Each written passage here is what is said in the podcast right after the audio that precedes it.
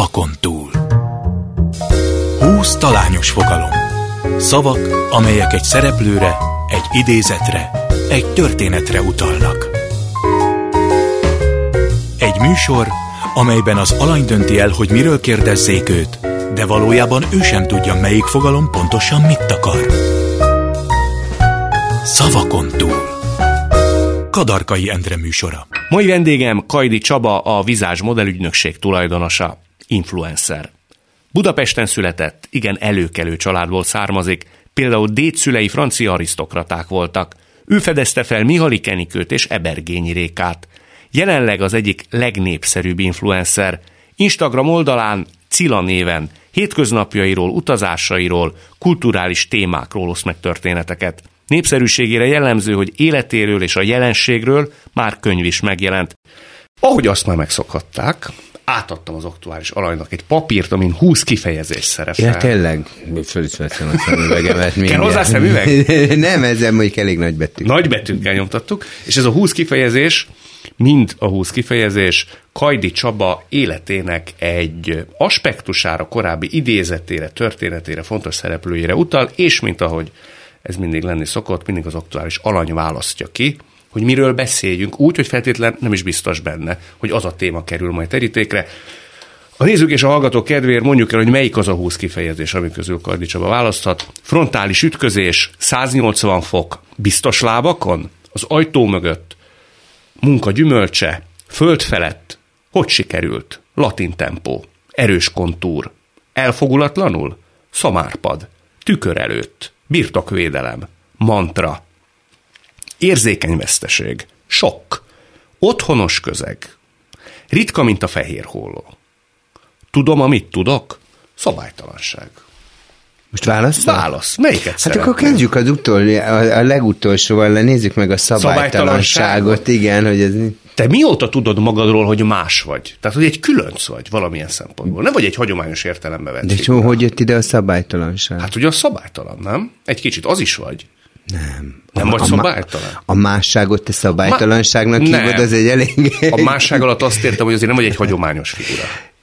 De ez nem szabálytalan. Tehát ha nem hagyományos, azt szerintem nem szabálytalan. Na, hát akkor lehet, hogy itt a szavakat majd ki kell értelmeznünk, amiket észreírtatok, kezdődik itt, mert másnak lenni bármilyen téren, te most ez teljesen bőrszín, szexuális, ez nem szabálytalan. Tehát mi mondja, tehát pont ebbe élünk, és ettől szenvedünk, amikor megmondják nekünk, hogy mi a szabály. Ezt nem negatív értelemben gondoltam. De igen, csak a szabálytalan az nem egy, az egy kevésbé pejoratív. Tudod, ez olyan, mint amikor azt mondják valakire, hogy igen, az ibolya olyan gátlástalan, de a szó jó értelmében.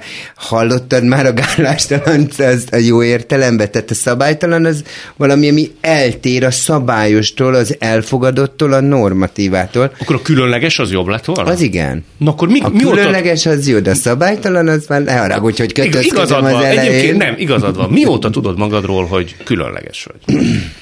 Képzeld el, hogy ugye most ez kicsit így magam felé nyalom a fagyid, de ugye gyerekként már nagyon szép kisfiú voltam, tehát hogy a nagymamám kint voltunk Párizs, és megsimogatta, volt 14-15 éves, és megsimogatta az arcom, és azt mondta, hogy ja, Istenem, téged aztán se a fiúk, se a lányok nem fognak békén hagyni. De ebben még semmi szexualitás nem volt, az én számomra későn érő gyerek voltam, és így nem tudtam, hogy ez mit jelentődött, hogy de hogy nem, mama, ezt hogy mondod? És akkor mindig nyaranta voltam ott a nagyanyámnál, és akkor volt, tudod, a nagy Pride, ez a 90-es évekről beszélünk, és sose, hát majd meglátod, hogy ez mit jelent. Tehát már ott úgy, tudod, amikor egy olyan külsővel rendelkezel, ez most úgy néz ki, most így 47 évesen több, mint egy visszasíró, olyan szép ember voltam, de nem így értem, de hogy abban már van egy olyan fajta különlegesség, tudod, ami miatt eltérsz a többiektől, és aztán nyilván egyébként ez egy nagyon érdekes dolog volt, hogy egy idő után ugye a személyiségem is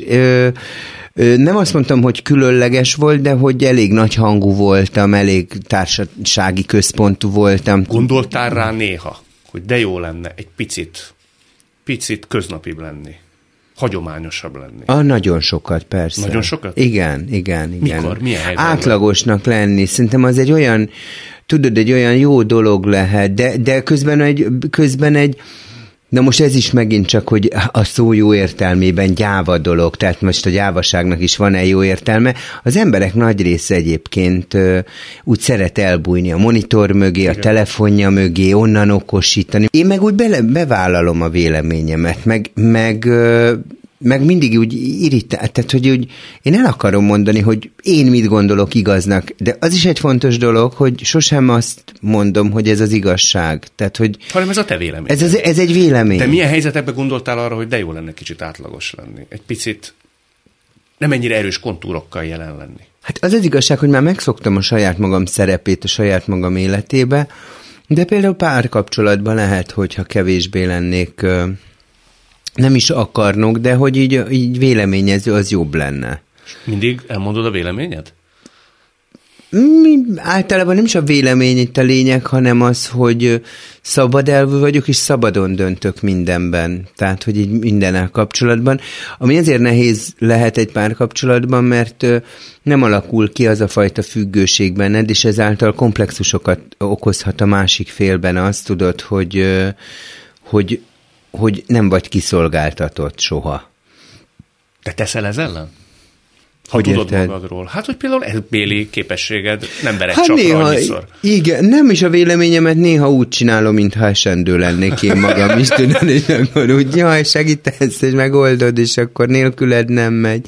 De hát a párommal is mindig az van, én fölfúrom, tudod, ez az én dolgom, tehát így, bár tudja azt, hogy az ember meg tudja csinálni, de akkor is hagyod, hogy a másik ezt megtegye, és akkor talán ettől elfogadhatóbb lesz, vagy könnyebb lesz a másiknak.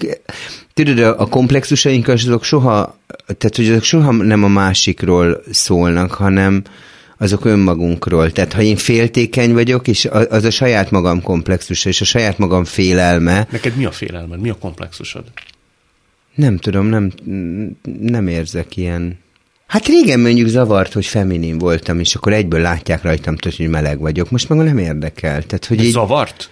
Zavart, kifejezetten zavart. Zavart a hangom, jaj, akkor ebből egyből látták, tudod, más voltam, szabálytalan voltam, ugye. Leragadtál a kifejezésre.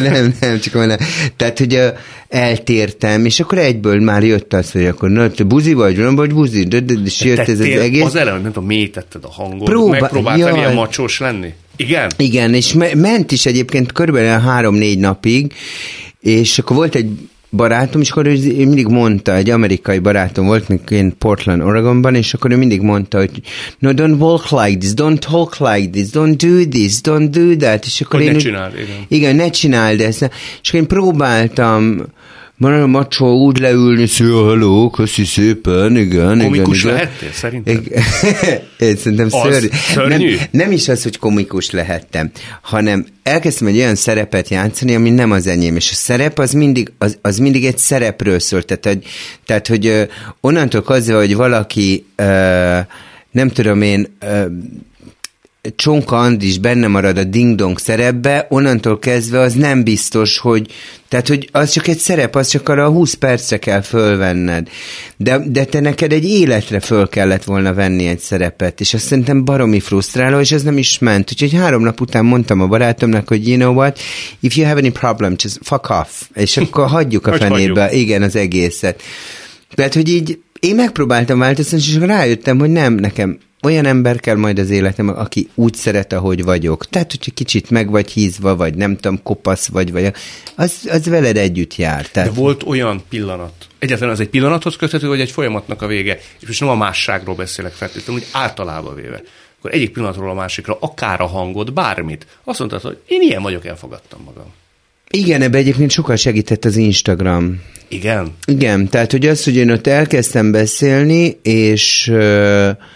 és egyre inkább tehát még az elején sok olyan komment volt, hogy na ki ez a buzi, és nem tudom én micsoda. Ezekre nem figyeltem, tehát mindig úgy voltam vele, hogy nem felelhetsz meg mindenkinek.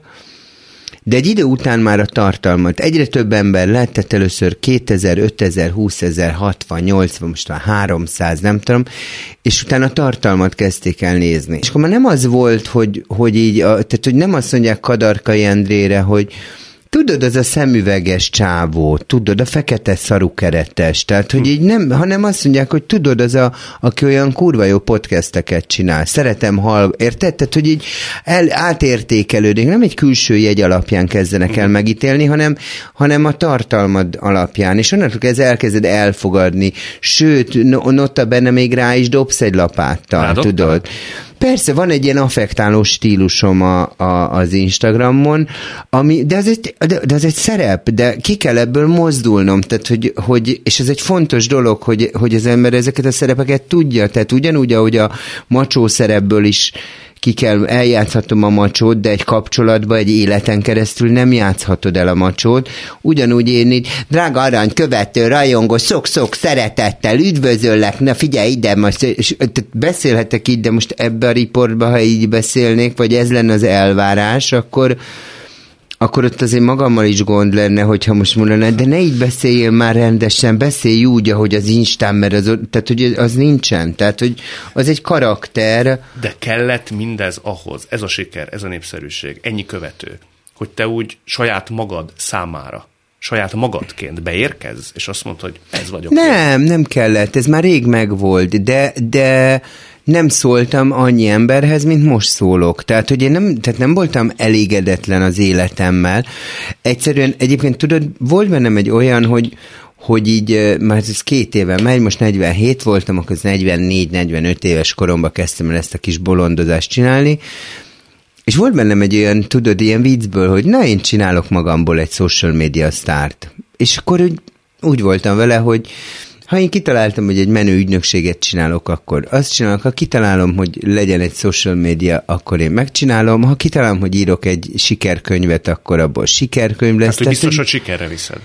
Igen, de utána már nem érdekel. Tehát, hogy így... Addig, amíg sikeres lesz, téged addig hajt?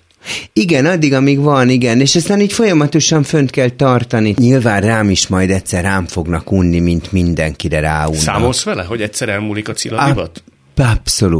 Abszolút. De hát mindent, tehát hogy én most már 21-22 éve modellügynökséget viszek, és mindig tudom, hogy megvannak az aktuális sztárok, és használja őket a szakma, és utána... Azért láttál te is olyan embereket, én is gazdagon, akik ezt az átmenetet nem tudták roncsolódás nélkül átvészelni. Ja, rengeteget, persze. De én attól nem félek. Nem, azt mondtad, hogy ez a Cilla jelenség egyszer majd úgy lehet, hogy kidurran, vagy lefelé tart. Szerinted, ha van egy görbe, most még fölfelé tart, vagy most már túl vagyunk a zeniten, és lefelé? Ezt kérdezem PR szakemberként is. Szerintem még van benne, még egy picit megy fölfelé. Még a zenit előtt vagyunk. Aha. Igen, de aztán majd szépen kezd unalmassá válni. Aha. Látod is körülbelül, hogy ez hány évre van szerinted úgy körülbelül bebiztosítva? Szerintem 3 év. 3 év? Tehát most van 2022 eleje. Jó, ezt mindig meg tudod dobni, mert mondjuk még megdobod egy könyvvel, megdobhatod egy tévéműsorral, tehát valamivel még teheted érdekessé ezt a dolgot, és akkor még lehet izgalmas. Én ezt még csinálom, és abban a pillanatban, hogy úgy érzem, hogy ez már nyögvenyelős, és nem olyan a feedback, akkor egyszerűen elköszönök. Észreveszi azt az ember saját maga?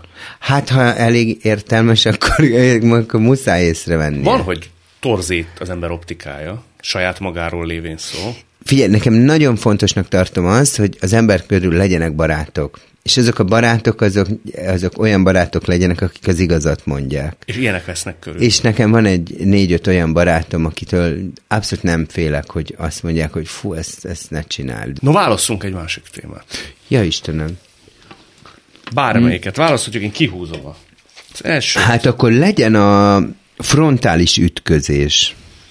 Te mindig mindenkinek, ha van véleményed, azt megmondod? Mert ugye a csípős nyelvedről ismerünk. Tehát azért te úgy tudsz epés lenni. Mindig, aha. Mindig, de... Nincs olyan helyzet, hogy az ember mérlegel, óvatosabban fogalmaz, elhallgatja, tudja, hogy bántani fog. Ami elhallgatsz, az mondjuk a kiszolgáltatott helyzet, vagy egy olyan helyzet, amiben egy mély fájdalom van. Tehát egy, mondjuk... de ez egy emberi jó érzés. Tehát a jó érzés adta kereteket, azért igyekszel betartani. Így van. Tehát volt, hogy átlépted? egyszer átléptem, igen, és aztán őt bántam is, de az se volt annyira durva. Ez a Fannival, Weiss Fannival? Igen. Azt mondtad, hogy dudáljanak rá nyugodtan? Tehát egy siketlányról beszélünk. Így van, és akkor, de az is egy egészen más volt, hogy kapott egy autót.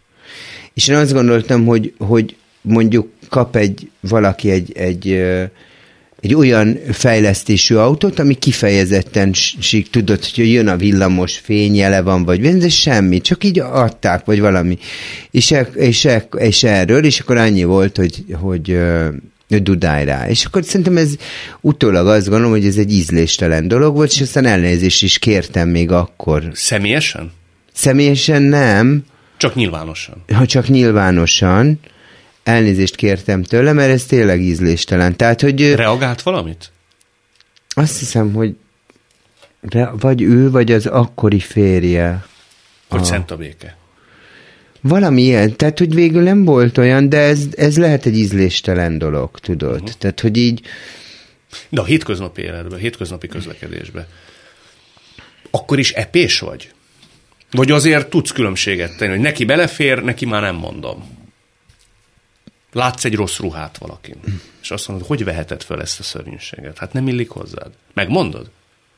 Hát nem mindig most már, de szegény nagyanyám volt ilyen, tudod, hogy hasonlóan látom magamat, hogy nem érzem azt a tetszett. Ilyen szempontból elég gátlástalan vagyok, hogy te atya világ hogy néz ki, tehát, hogy ennyire nincs ízlése. Igen, azt nem, hogy megmondom, de nyilván most már azért lehet, hogy azért na jó, mindegy, hagyjuk. Tehát, hogy, de ott is van egy olyan, hogy általában ilyenkor tudod, mi szokott menni? Azt választom, hogy inkább semmit nem mondok. Uh-huh. Tehát mondjuk elhívnak egy filmbemutatóra, és az év legrosszabb filmjét láttuk, és így na, hát igen, lement, és akkor így nem mondok semmit, mert akkor van bennem egy olyan, hogy mégiscsak meghívtak, mégiscsak idehívtak. 20 évvel ezelőtt ez hogy nézett volna ki? Hát még igazából nem kell 20 évvel, de még mondjuk, még csak 5000 követőm volt, simán elmondtam volna, te én még ilyen rémet nem láttam. Tehát ugye egyébként van ebbe, és ez is egy érdekes dolog, hogy formálja a te véleményedet és a nyelvezetedet a tömeg, akikhez szólsz. Vagy tehát, a felelősség, nem? A felelősség. Tehát igen, vagy az elején volt egy ilyen sztorim, hogy a Sorry Gála, és ez a Story magazin gálájáról, és én magam is a múltkor kiraktam pont, mert nem volt kedvem videókat csinálni, hogy ilyen régit kiraktam, és tényleg, hogy nézd már, dagad bejött a képbe, és akkor mondtam olyat, amit ma már nem mondanék ki, de akkor nem volt tétje. Hát most kit érdekel? 5-6 ezer ember nézte a videóimat, most ki a fenét érdekel, hogy én most ott valakire valamit mondok. Tehát nem tudom, hogy hívják azt a szexuálpszichológust, egy énekesnek a felesége. Helesi Krisztina. Igen. És akkor ott pózolt egy ilyen piros ruhába, és tekerte magát minden, és így mondtam, hogy és akkor ott ki volt írva, hogy nem tudom, 25 éves a Sztori Gála, és akkor mondtam, hogy 25 éves a Sztori Gála, a hölgy nem, de a Sztori Gála igen. Tehát, hogy nyilván látjuk. Ez nem volt szép, nem? Nem, persze, hogy nem volt szép, de miért nem mond? Tehát, hogy így, akkor nem volt tétje. Ma már lehet, hogy ezt nem mondom. Tudod? Tehát, ma már lehet, hogy nem így fogalmazok. De egyébként mindig...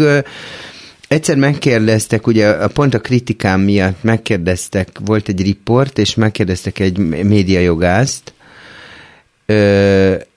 hogy beperelhetnek-e. És azt mondta a médiajogász, hogy valami elképesztő érzékkel egy ilyen penge élen táncolok, ami még nem lépi át az, hogy perképes legyen a dolog, de egyébként meg nagyon sarkos a vélemény. Ez itt továbbra is a Szavakon túl Kajdi Csabával. Na, válasszunk egy másik témát. Hát legyen a birtokvédelem. Ugye amikor te zöldfülűként felfedezted Ebergényi Rékát, akkor én úgy képzelem el, hogy nagyon sokan a mogulok közül, akár nemzetközi szinten is, egy idő után megpróbálták őt átcsábítani. És adott esetben összeakaszthattad, de nem csak erről a konkrét történetről beszélek, hogy általában véve itt farkas törvények uralkodnak, összeakaszthattad a bajszod nálad rutinosabb, hatalmasabb ügynökségekkel. Akkor, amikor meg kellett védened a sajátodat, az egy nagyon másik Kajdi Csaba volt? Tehát nem is ismernénk rád, ha láttunk volna éles, konfrontatív szituációba? Hát lehet, hogy nem. Elég agresszív vagyok. Agresszív? Mm-hmm. Hogy néz ki? Kiabálsz? Nagyon méltóságteljes vagyok, tehát visszautasítom az olyanféle hangnemet, de megvédem azt, és határozott vagyok. Tehát, hogy másrészt meg egy olyan felelősséged van abban, amikor emberekkel foglalkozol, tehát ez nem ugyanaz, hogy elvesztesz 2000 darab gumikacsát, ami majd úszkál az Atlanti-óceán vizén, hanem te felelsz emberekért. Tehát, hogy amikor ő nincs biztonságban, amikor kiszolgáltatott helyzetben van, amikor az üzleti érdeke, de nagyon sok ilyen helyzetem volt, nagyon kifinomult, divatszakmában dolgozó, rettenetesen kétszínű és képmutató világba vagy benne, tehát nagyon ritka az olyan konfrontáció, amikor neked akár egy eldurranó pofon, vagy ilyesmi van, de volt ilyen, nem felém, de volt olyan, hogy a szerb és a román ügynök összeverekedtek a madridi Fashion Week-en valami kislány miatt, tehát hogy azért volt erre példa. Nekem idáig nem jutottunk, de volt olyan szerb ügynök ordítva, és fölgyújtom az irodádat, és minden volt. Én megmondtam, menj az anyádba, és rácsaptam a telefont. Nem féltél? Nem, érdekes módon. Nem vagy gyáva ember, amikor fizikai konfliktusról van szó? Az illető? Te, hogy nem vagy egy gyáva, ha fizikai konfliktusról van szó. Gyáva nem vagyok, de felmérem az erőviszonyokat. Tehát mondjuk hogy hívják, a James Joshua-val, aki nehéz súlyú, 2 méteres ökölvívó. Sajnos nem tudom. Joshua, tehát nagyon helyes, Pali, biztos nem szeretnék vele összeakadni, tudod meg. Tehát, hogy nyilván ezt így fölméred. De verekedtél, te már? Nem. Nem? Nem is tudom azt, hogy milyen. Jártam kézzel boxolni, és azért megijeszt, ha így ütnek feléd, de én nem gondolom azt, hogy ez egy civilizált világban, ez egy elintézési mód, de nyilván ez egyébként egy fontos mód, tehát párkapcsolatban nagyon szívesen választottam olyanokat, akik megvédenek. Volt már rá szükség? Nem. Csak azért kérdezem ezt, mert ugye említed ezt a szerb figurát, hát azért ez elég vízjósról hangzik. Tehát azt mondod, civilizált világban... Igen, de például volt... De most akkor mondok, pénz elveszett, bármi előfordulhat. Igen, ebben de egyébként a fizikai... Tehát, hogy szerintem egy barbárabb világban egyébként ez igaz. Tehát Kelet-Európában ez maximálisan igaz, tudod. Amikor nincs más mód, amikor a megfélemlítés a módja annak, hogy hatalmat gyakoroljunk, és ez egy működő dolog. Tehát, hogy ez egy abszolút működő dolog. Ha így kérdezed, akkor gyáva vagyok. Tehát, hogy igen, nem vagyok 2 méter, egészen más eszközeim vannak, hogy valakit legyőzzek. Tehát te például jól érvelsz, lehengerlően tárgyalsz, rafináltan ütköztetsz. Ezt nem tudom eldönteni. Én azt tudom eldönteni, hogy az eredmény az végül is megvan. És akkor vagyok agresszív, amikor úgy érzem, hogy meg kell védenem a saját érdekeimet, vagy a modell érdekét, ez nagyjából ugyanaz, mint a sajátom, de akkor igen, akkor igen. Meg felmérem azt, hogy mondjuk az ügyfél, és akkor mire van szükség, hogy kell-e, hogy 2 típusú ügyfél van, de minden szakmában 2. Van a presztízs ügyfél, aki nem jól fizet, de presztízs vele dolgozni, és van a nagyon kellemetlen ügyfél, de nagyon sokat fizet. Tehát, hogy így ez egy hasonló helyzet, tudod. Amikor elkezdtem dolgozni, engem a siker érdekelt. És azt mondtam magamnak, én akarok a legjobb ügynök lenni. Tényleg én leszek a legjobb magyarországi ügynök. De miért? Ez és egyik téma, hogy miért akartál ennyire a legjobb lenni? Mert a siker hajt. De nem az volt a célom, és ez például egy vállalkozásbeli különbség, amikor te eldöntöd, hogy te jól akarsz valamit csinálni, vagy azt mondod, gazdag akarok lenni. Mindegy, hogy de gazdag akarok. Tehát, hogy így a pénz való motiváció az nem ugyanaz, mint a siker, mert hogy ugye egy picit úgy láttam, hogy ha sikeres vagyok, akkor nyilván azzal együtt jár a pénz, hiszen az a jutalma annak, hogy te sikeres lettél. Tehát, hogy én inkább azt hajtottam, mint az, hogy jó sok pénzt akarjak keresni. Nagyon sok vállalkozás úgy indul, jó sok pénzt, és tart 2 évig, és nem maradnak fönn a piacon, vagy így kinőnek a földben, mint az elmúlt 10 évben, kinőnek a milliárdosok, de közben nem egy piaci alapon működő 20-25 év alatt felépített vállalatokról. Érted, mire gond? Tehát, hogy így... De a te esetedben, ha nem ebben a világban próbáltál volna szerencsét, szerinted a te üzleti érzéked, az máshol is kibontakozás nyert volna? Biztos vagyok benne. No, nézzünk egy másik témát. Válasszunk egyet. Na, ami nagyon érdekes, ez a mantra. Hát akár hiszed, akár nem. A mantra lett volna, amit az előbb mondtam, hogy pedig részlegesen érintettünk, ez pedig, hogy te folyamatosan ezt mondogattad, megállás nélkül, hogy én leszek a legjobb, én leszek a legsikeresebb, sőt, te hollywoodi sztár is szerettél volna lenni. Persze. Egy időben, neked ilyen ambícióid is voltak. Elolvasva rólad írott könyvet, felkészülve belőled, arra valószínű, hogy nem igaz, de adjunk egy esélyt neki, hogy hát a megállapításra jutottam, de valakinek nagyon szerettél volna bizonyítani. Nem lehet, hogy édesapádnak? Nem, ezt nem tudom kimondani. Lehet, hogy a szüleidnek mindig akarsz bizonyítani. Lehet, hogy apukámnak akartam bizonyítani, és hogyha nem kaptam meg azt a... Nem, igazából volt egy beszélgetés apukámmal, és aztán én 25-6 évesen eldöntöttem, hogy én nem akarok bizonyítani, de sikeres akarok lenni. Tehát, hogy a... Nem akarsz bizonyítani, mert úgy érezted, hogy nem tudsz? Nem, azért, mert rájöttem arra, hogy amit csinálok, abban jó vagyok, és nincs szükségem semmiféle visszaigazolásra senkitől. Szerintem a siker az valami adrenalin-szerű dolog lehet. És ez csak azért meg, akiben van egy olyan vágy, vagy egy különlegesség, hogy ő érezze azt, hogy nem vagyok átlagos. Tehát, hogy így... De az drog is tud lenni, nem? A siker. Abszolút. Neked az? Most már nem, de a fiatalkoromban hajtott, és nagyon nyomtam, és az volt a legfontosabb, és... A kudarcot ebből fakadóan borzasztó nehezen is viselted? Nem. Nem? Nem nagyon voltak kudarcaim egyébként, tehát olyan nagy bukásaim nem voltak. Meg mindig azt gondolom, hogy minden azért történik, mert abból most az ilyen közhely, de hogy itt tanulhatunk. Tehát, hogy így volt valami, nem jött össze, jó, hát ez nem jött össze, hát mindegy, majd összejön egy másik, hát ez egy üzlet. Tehát, hogy így az üzletbe is azért, szerintem az is egy fontos dolog, hogy ott a siker az, hogy te nyereséget termelsz. Tehát, hogy ott ugye azt is kell nézni, hogy te hogy fogsz nyereséget termelni. Amikor nagyon termelted a nyereséget, vagy akár most, édesapád például nagy főhajtással azt mondja, hogy... Nem nagyon van. Beszélünk, nem. Nem nagyon beszéltek. Nem, nincs egy szoros kapcsolatunk.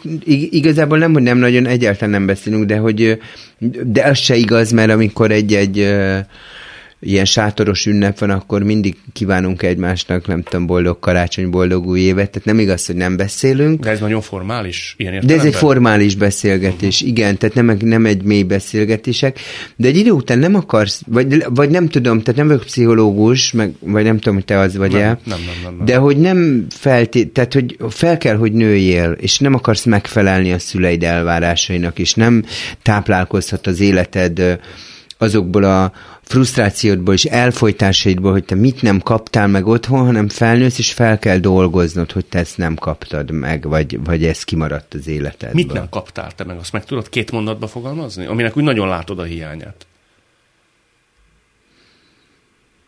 Hát én nem... Az a fajta... Szerintem egy kicsit szigorúan neveltek. Tehát az a fajta majom szeretet, amit sok esetben láttam, hogy anyuka otthon, és mindig a kicsit a gyerekeknek, és főzött, és minden, és elindítja, az nálunk nem volt. Tehát, nem volt? Nem, ilyesmi nem volt. A gyengétség hiányzott? Úgy érted? Igen, aha, talán igen. Tehát, hogy merevebb volt, formalizáltabb. Formalizáltabb, aha, igen. Egyik részről se volt? Anyuka és apuka részéről se? Nem, mind a ketten a karrierüket építették, és az életüket, és egy kicsit olyan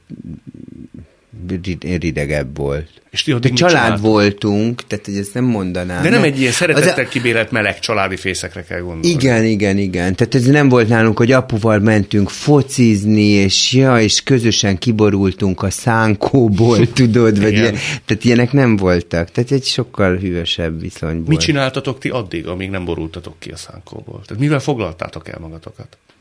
A testvéreddel?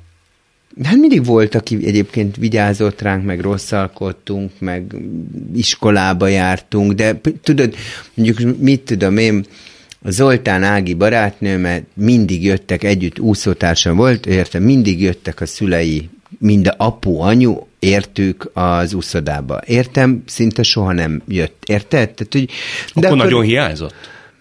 Nem, igazából, tudod, ez is egy érdekes dolog. Anyukámnak szoktam mondani, hogy valaki közé, de jó anya vagy rossz anya, és mindig mondom, fogalmam sincs, én ezt az egyet ismerem, tehát nekem ő egy jó anya, mert hogy őt ismerem, nincs viszonyítási alapom. Nem mondom, hogy hiányzott, de nagyon feltaláltam magam, kb. 1 kilométerre laktunk a Zoltán Ágiaktól, úgyhogy mindig elvitettem magam velük a Pasaréti térre, tudom, és csak onnan meg hazasétáltam. De hogy nem, meg nincsenek jó meg rossz dolgok, hanem dolgok vannak. Tehát, hogy így nem élhetem meg. Nyilván nem úgy nőttem föl, nem vertek a szüleim, nem alkoholisták volt. Tehát, hogy ilyen nagyon negatív dolgokat nem éltem meg, érted? Budán egy villában nőttem föl, tök jó körülmények között, de nem volt az a fajta, vagy én legalábbis nem éreztem. És lehet, hogy anyukám tök másképp emlékezne erre. Nem tudod. Beszéltetek róla?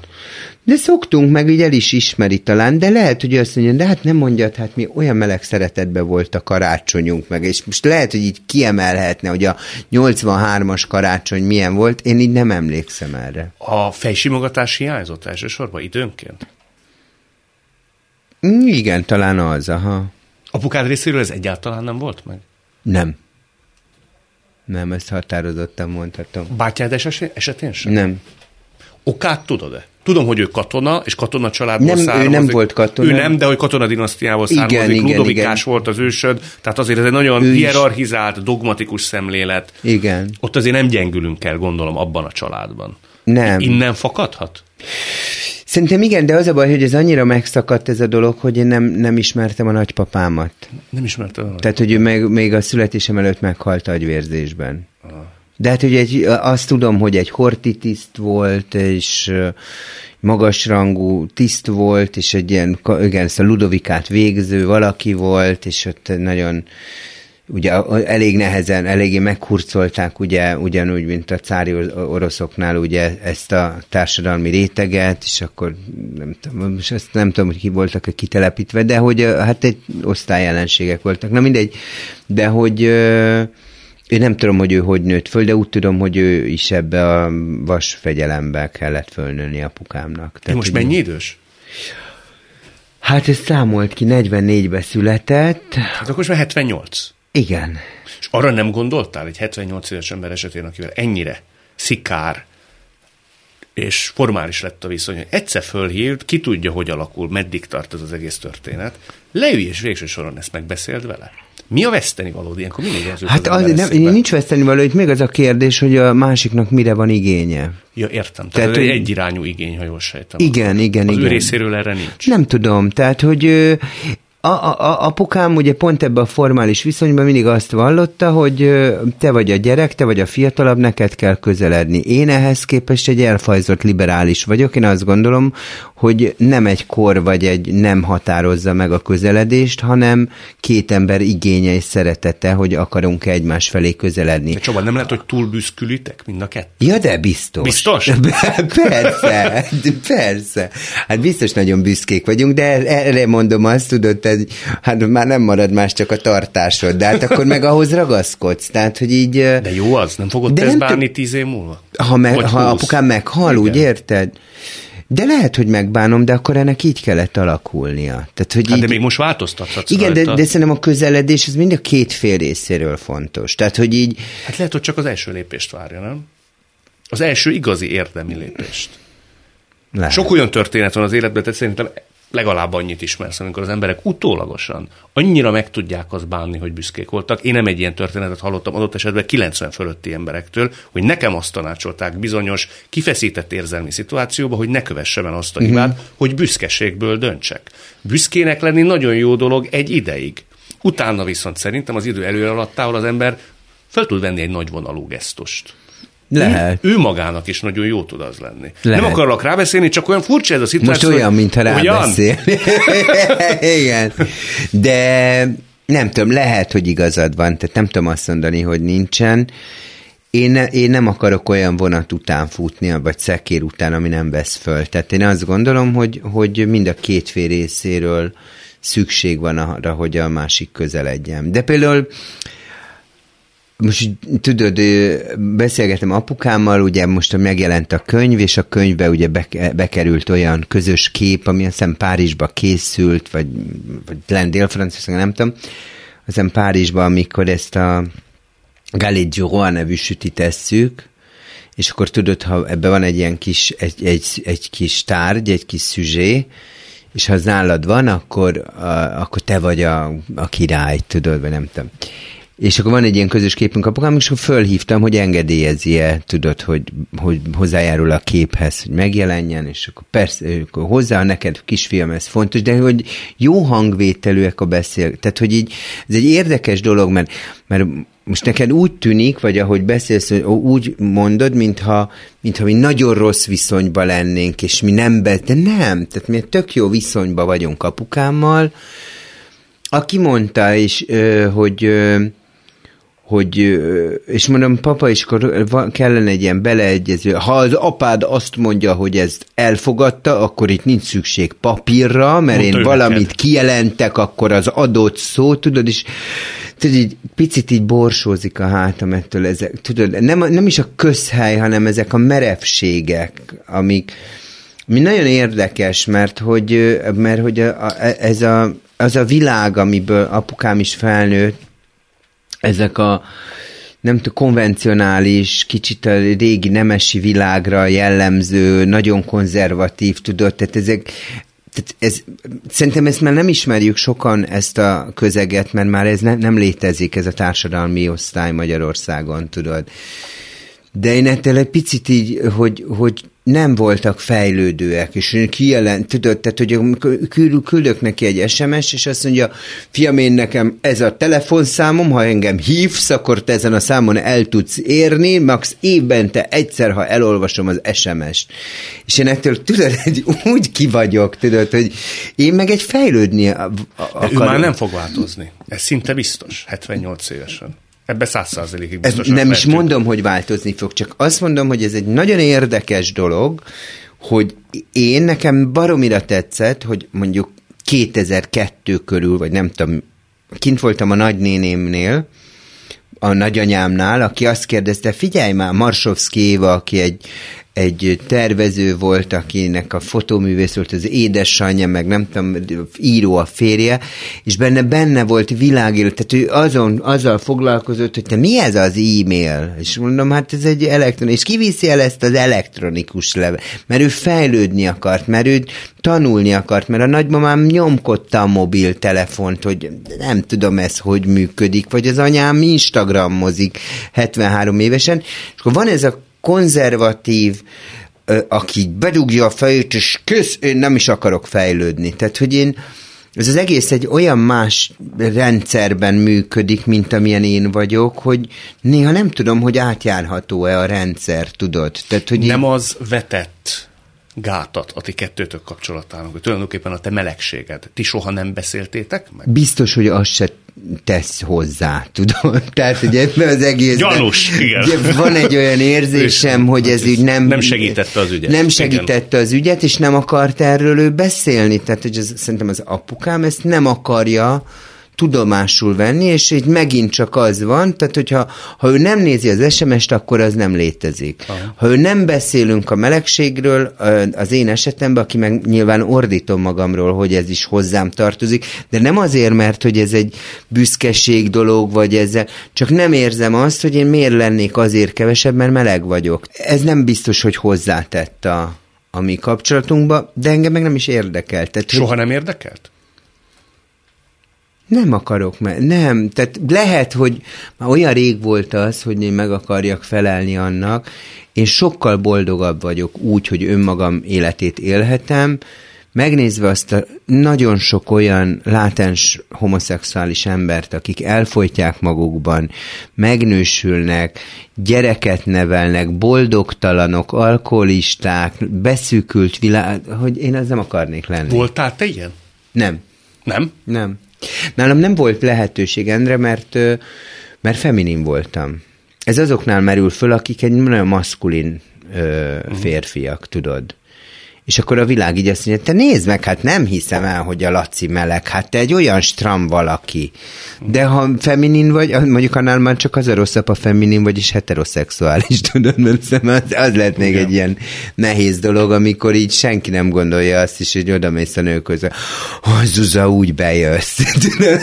Az lehet, hogy egy ilyen sokkal nehezebben megugorható dolog, de hogy igen.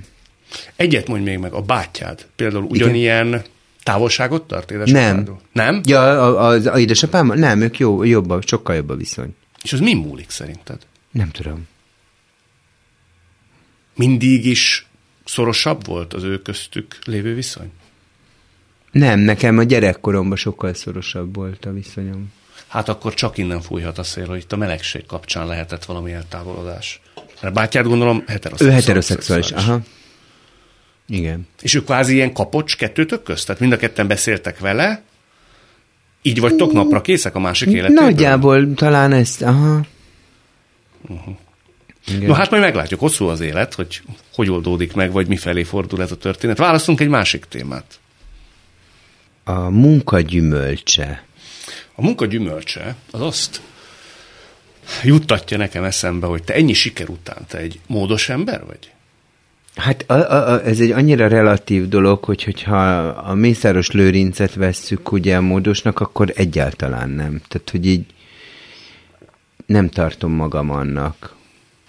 Én akit, tehát, hogyha mondjuk van ilyen álmom, akkor én tökre örülnék, ha lenne mondjuk egy ilyen 5-6 millió euróm, nincsen a bankba, és úgy nem kellene gondolni. Tudod, amikor úgy nem kell azért dolgoznod, hogy megéljél, amikor nem kell azon izgulnod, tudod, hogy majd 5 év múlva majd a nyugdíj hogy lesz. Tehát egyébként ez is a vállalkozó szellemnek egy ilyen nagyon érdekes része, hogy az emberek nagy része, tudod, így azt mondja, hogy hát bemegyek, megkapom a havi fizetésemet, és minden hónapban centire kijövök belőle, és aztán majd jön a nyugdíj, és majd a kis nyugdíjból én el leszek. Én nem tudok így élni.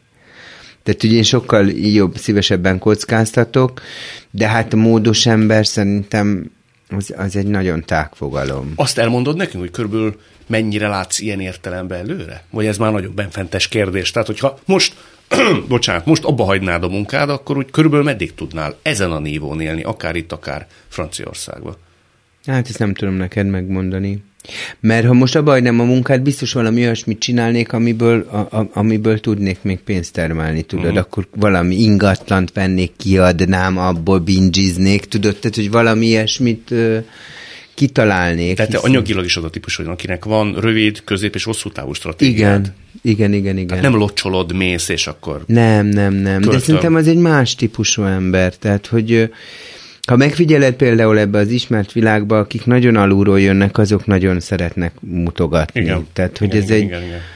Ők nekik kell, hiszen ők úgy érzik, hogy ők azért elismertek, meg nekik mutatni kell, hogy őket becsüljék, meg már hát neki aztán tényleg kék a Ferrari-ja. Tehát, hogy így én ezt nem tartom fontosnak. Ez itt továbbra is a szavakon túl Kajdi Csabával. Te nagy lábon élsz? Nem. Neked a te életedben például mi a luxus? Szerintem még az utazás mondanám, de igazából az már egy luxus, hogy de nem tudom megmondani, tudod, mert például most mondhatnám a hotel, de közben például utálok hotelba menni, mert az elmúlt 20 évben, meg még gyerekkoromban is állandóan hotelről hotelre jártunk. Tehát, hogy én abban nőttem föl, hogy gyerekként is rengeteget utazunk, és hotelszoba, és Ausztriában a Holzinger, meg a nem tudom én hol voltunk, tehát ugye emlékszem ezekre a hotel nevekre is.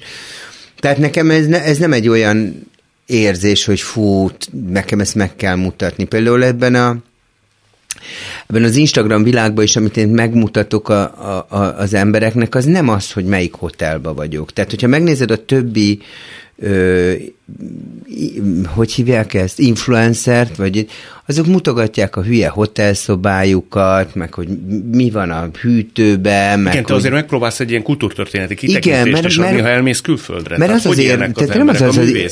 Mert az az érdekessége a dolognak, hogy elmész Amsterdamba, és nem a hülye hotelszobádban mutogatod, hogy milyen a törölköző, meg a fürdőköppeny, hanem elviszed az embereket a Van Gogh múzeumba, és beszélsz Van Goghról, mert egyébként az, de itt megint csak az van, hogy akkor fölkészülsz, olvasol róla. Te fölkészülsz? Igen, persze. Tehát, hogyha van egy ilyen bejelentkezés, akkor te utána olvasol? Hogyne, persze. Hát ez annyira nem vagyok művelt meg okos, de ezáltal az leszek, és egyébként ez egy win-win szituáció nekem, mert hogy magamat is képzem, ezáltal megosztok dolgokat a világgal. De az a félelmed nincs, és tudom, hogy nagyjából egészében az lehet a válaszodra, hogy aki éles szemmel mögéd lát, az pontosan tudja, hogy azért micsoda intellektus, tudás, nyelvismeret van mögötted, de a felületes szem, az nem bánt téged, hogy nem biztos, hogy ilyen mélységekig képes lehatolni, és képes azt felfogni, hogy ez az ember azért sok nyelven beszél, tudja, mi az a francia forradalom, képes egy világvárosban megmutatni kultúrtörténeti jelentőségű dolgokat, és lát egyfajta szórakoztatóipari ikont. Az az igazság, hogy én még csak ezt, amit most nagyon jól esik, hogy ilyeneket mondasz, hogy több nyelven beszél, hát és milyen művészt. Igen, igaz, de... Hát csak úgy megtanultál portugálul, egyik pillanatról második kis túlzással. Igen. De hogy én utána olvasok valami után, és rádöbbenek, hogy mennyire hiányos az tudásom. Tehát, hogy én nem a műveltséget látom ebbe a dologba, hanem a hiányokat látom. Tehát, hogy minél többször megnézek, vagy utána olvasok valami után, vagy belekerülök, akkor nem mondom, Jézusom, én erről se tudtam, vagy fogalmam se volt. Boldogan elmondom 269 000 embernek, hogy tudta, de hogy. Kb. 5 perccel előtte tudtam én is meg. De hogy ez milyen jól informált vagyok. De az érdekes, hogy az embereknek erre igényük van. Most ez megint nagyon nagy képű leszek, de hát most megengedhetjük magunknak, hogy én megváltoztattam a hazai Instagramnak a működését. Egyrészt azzal, hogy elkezdtem beszélni. Tehát, hogy ezt megelőzően mindenki fotókat rakott ki, nem is értették, hogy miről szól ez az egész, én meg elkezdtem beszélni. És ezt követte aztán nagyjából mindenki, hogy akkor ő ott beszélt, ő ott véleményezett, ő ott elmondta. Tehát, hogy így...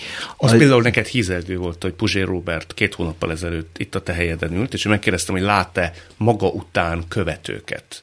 Tehát olyanokat, akik nagyjából egészében azzal az intellektuális függetlenséggel járnak el, mint ő, és bizonyos tekintetben irányadónak minősülnek. És én a te neved említettem, emlékeim szerint nem néztem most vissza az interjút, nem kérte ki magának, és azt mondta, hogy igen, lát ilyen értelemben valamifajta szálláscsinálói szerepet magába, hogy nem, lettek utána tudtam, emberek, hogy... akik nem fecsegnek, de valamifajta irányadó szereppel képesek fellépni. Nyilván egészen más a kommunikáció, mint a Puzsér Róbertnek, tehát hogy ő eznél sokkal sarkosabb, de én például nem tartom ezt annyira fontosnak. Tehát nem tartom, hogy igen, és ő, és akkor ő, tehát hogy így meg én nem igazságot szolgáltatok, és nem igazságot mondok, hanem véleményt formálok, ami csak az én saját véleményem. Egy utolsót választatok-e én? Jó? It's up to you, of course. Legyen a szamárpad. Igen. Úgy tudom, hogy 2 olyan helyzet is volt a te életedben, főleg a fiatalabb korodban, amikor szerintem te...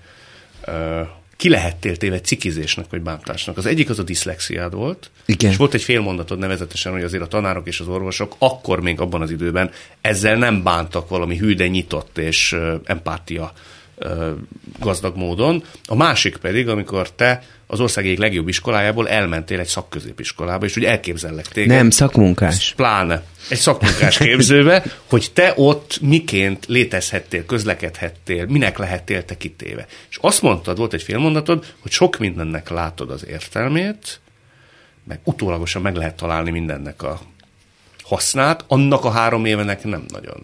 Téged ott tulajdonképpen kicsináltak? Tehát csúfoltak? Aha, igen? Igen. Azt hogy kell elképzelni? Tehát ez úgy tudod elképzelni, mint amikor a A Széchenyi grófot a kommunizmusban villanyszerelőnek használják, és lenyomják a munkásosztályba. Most ez egy ilyen nagyon profán, igen. De amikor valaki teljesen nem a helyére kerül, és kiszolgáltatott helyzetbe kerül, amikor direkt megalázó helyzetbe kerül, tehát nem a szüleim által, hanem ott a közegbe. Mondjuk egy-két mondatban, hogy miért kellett neked oda menni?